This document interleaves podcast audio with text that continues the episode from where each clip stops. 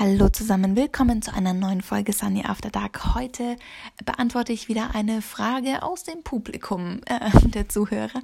Denn ich habe äh, vor kurzem eine Nachricht bei Instagram bekommen. Da wurde ich gefragt, hey, ähm, ich überlege dieses Jahr das erste Mal alleine zu verreisen. Du hast das auch schon ein paar Mal gemacht. Ähm, ist das doof?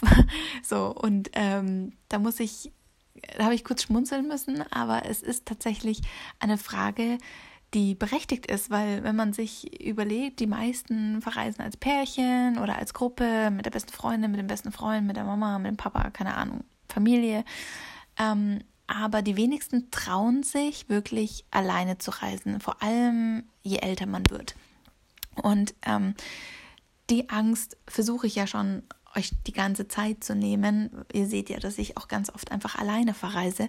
Und ähm, ich verstehe aber, dass man sich dann irgendwann Gedanken macht, hm, ist es nicht komisch, wenn man die ganze Zeit alleine ist und man sich nicht austauschen kann? Fühle ich mich dann irgendwie ausgeschlossen oder sonstiges? Ähm, und um ehrlich zu sein, ich liebe es, alleine zu verreisen, weil ich machen kann, was ich will. Ich kann ähm, mir in dem Tempo die Stadt oder das Land angucken, in, in das ich mich, in dem ich mich wohlfühle. Und das ist ganz oft sehr viel schneller, als alle anderen das machen würden. Also bei mir ist es wirklich immer so ein bisschen, ähm, ja, so ein kleines Race, würde ich fast sagen. Ich bin da relativ pragmatisch. Ich will mir die ganzen Sachen angucken, aber ich möchte auch unbedingt so viel wie möglich sehen in der kurzen Zeit. Und oft habe ich ja nicht irgendwie Wochen, um mir ein Land oder eine Stadt anzugucken, sondern halt nur ein paar Tage. Und da ist es halt super wichtig, ähm, ja, das Ganze zügig durchzugehen. Also das heißt jetzt nicht, dass ich da irgendwie nur von irgendwie eine Checkliste abarbeite und das Ganze gar nicht erlebe. Das meine ich damit gar nicht. Aber ich muss jetzt nicht eine halbe Stunde vom Brandenburger Tor stehen und es mir angucken. Das ist halt so, ich stehe dann eine halbe Stunde und mache Fotos. aber ähm, das ist nicht, nicht der Punkt so. Und ich brauche nicht, ich spaziere nicht durch die Stadt, sondern ich erkunde sie halt. Und das ist nicht... Ähm, das, das ist halt einfach ein anderes Tempo. Und gerade wenn ich an Australien denke, wo ich in vier Wochen irgendwie die ganze Ostküste ähm, durchgeprügelt habe, um es in Anführungsstrichen zu sagen, ähm, das hätten andere nicht gemacht. Und an jedem Ort nur irgendwie ein bis zwei Tage zu sein, ist halt tough. Man nimmt super viele Eindrücke mit, die man oft vielleicht auch gar nicht so schnell verarbeiten kann. Das heißt, das war so ein Learning für mich, auch dass ich mir ein bisschen mehr Zeit an jedem Ort nehme. Aber so an sich ähm, wie gesagt, ist man so viel unterwegs und erlebt so viel, dass, dass es so, man vergisst das dann einfach, dass man alleine ist. Man erlebt und lebt und erlebt. Und man muss auch nicht alles immer totquatschen. So. Und ähm, ein weiterer Vorteil ist, dass man sich halt auch einfach spontan umentscheiden kann. Das heißt, wenn es euch an einem Ort gefällt, ihr aber eigentlich auf dem Plan hattet, weiterzureisen, könnt ihr auch einfach da ein bisschen länger bleiben und ähm, das Ganze erkunden. Ähm, ich persönlich finde, man lernt einfach unglaublich viel über sich selbst. Also ich, bei mir war es zumindest so. Das fängt schon beim Flughafen an. Ähm, ihr kommt dort an und wisst kennt den Flughafen nicht, ihr wisst nicht, wo ihr seid, ihr wisst nicht, wo ihr hin müsst, ob ihr, wo ihr den Mietwagen bekommt oder wo ihr mit den Öffentlichen jetzt zum Hotel kommt, ähm, wo ist der nächste Bus, wo ist mein Shuttle oder keine Ahnung was. Und du musst dich komplett selbst zurechtfinden. Dann bist du in der Stadt, musst das Hotel finden, fremde Sprache, vielleicht sprechen die gar nicht Englisch oder Deutsch. Und ähm, ich hoffe für euch, dass sie nicht Englisch oder Deutsch sprechen oder zumindest nicht Deutsch. Und ähm, dann seid ihr halt so das ist eine kleine Herausforderung und die meistert ihr und daran wächst ihr unglaublich. Und das finde ich so faszinierend und das ist das, was mir so viel Spaß macht, dass ich auf mich alleine gestellt bin. Und ich bin auf meinen Reisen geht immer was schief. Also ich glaube, ich hatte noch keine Reise, wo irgendwas wirklich glatt gelaufen ist. Und das ist aber das, was das Ganze ausmacht. Das ist das, was ihr dann am Ende erzählt. In Australien bin ich äh, in den richtigen Bus eingestiegen, habe aber vercheckt, dass ich nach einer Station wieder aussteigen muss und in einen anderen Bus muss. Und statt am, am, an der Küste entlang zu fahren, bin ich ins Landesinnere gefahren und habe das erst nach zwei Stunden gemerkt. So, ja, gut. Dann bin ich jetzt halt schon zwei Tage unterwegs gewesen, völlig äh, am Ende mit, mit, mit der Kraft und mit der Energie, was das Denken angeht. Und stehe dann da mitten in der Pampa und ähm, habe keine Ahnung, wo oben und unten ist, weiß, dass ich nur eine Nacht in dem einen Ort habe und dann schon wieder weiter muss.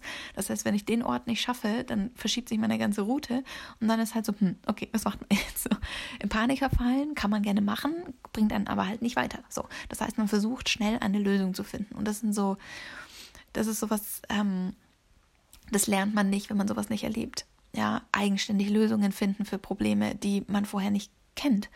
Und ähm, das in einer komplett neuen Umgebung. Das ist kann für einige auch überfordernd sein. Das kann ich auch verstehen. Aber ich glaube, wenn man schon so weit ist und darüber nachdenkt, alleine zu verreisen, dann ist da auch Potenzial, dass man ein Typ dafür ist.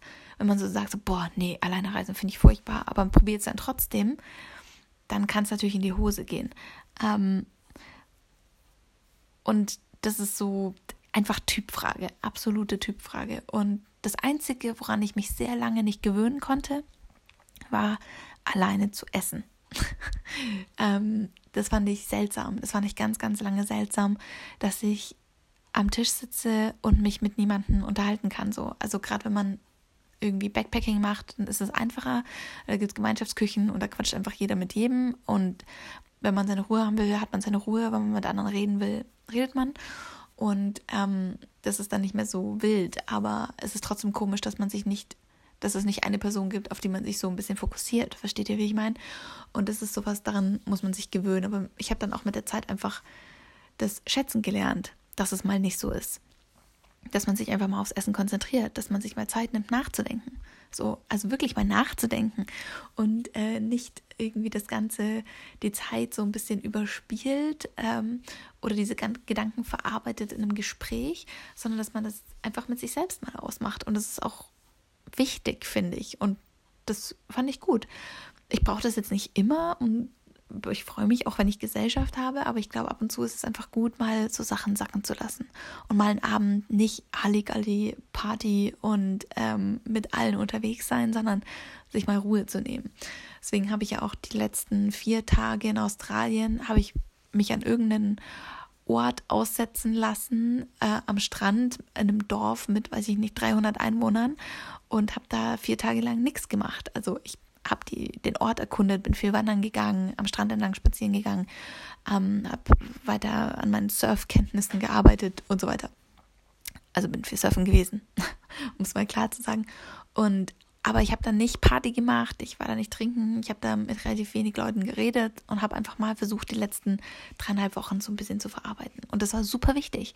Und ähm, ja, da kommt man einfach an Grenzen, die man nicht kennt, so und man lernt auch Geld einzuteilen. Ja, gerade wenn man längere Zeit unterwegs ist, dann lernt man so ein bisschen ein Gefühl dafür zu bekommen, wann ich wie viel ausgeben kann, wann ist es wert, was zu investieren und wann wo spare ich. Ähm, und das sind einfach Erfahrungen, die sind so viel wert und die werden euch so viel reicher machen an Erfahrung, ähm, dass ich es jedem einfach nur empfehlen kann.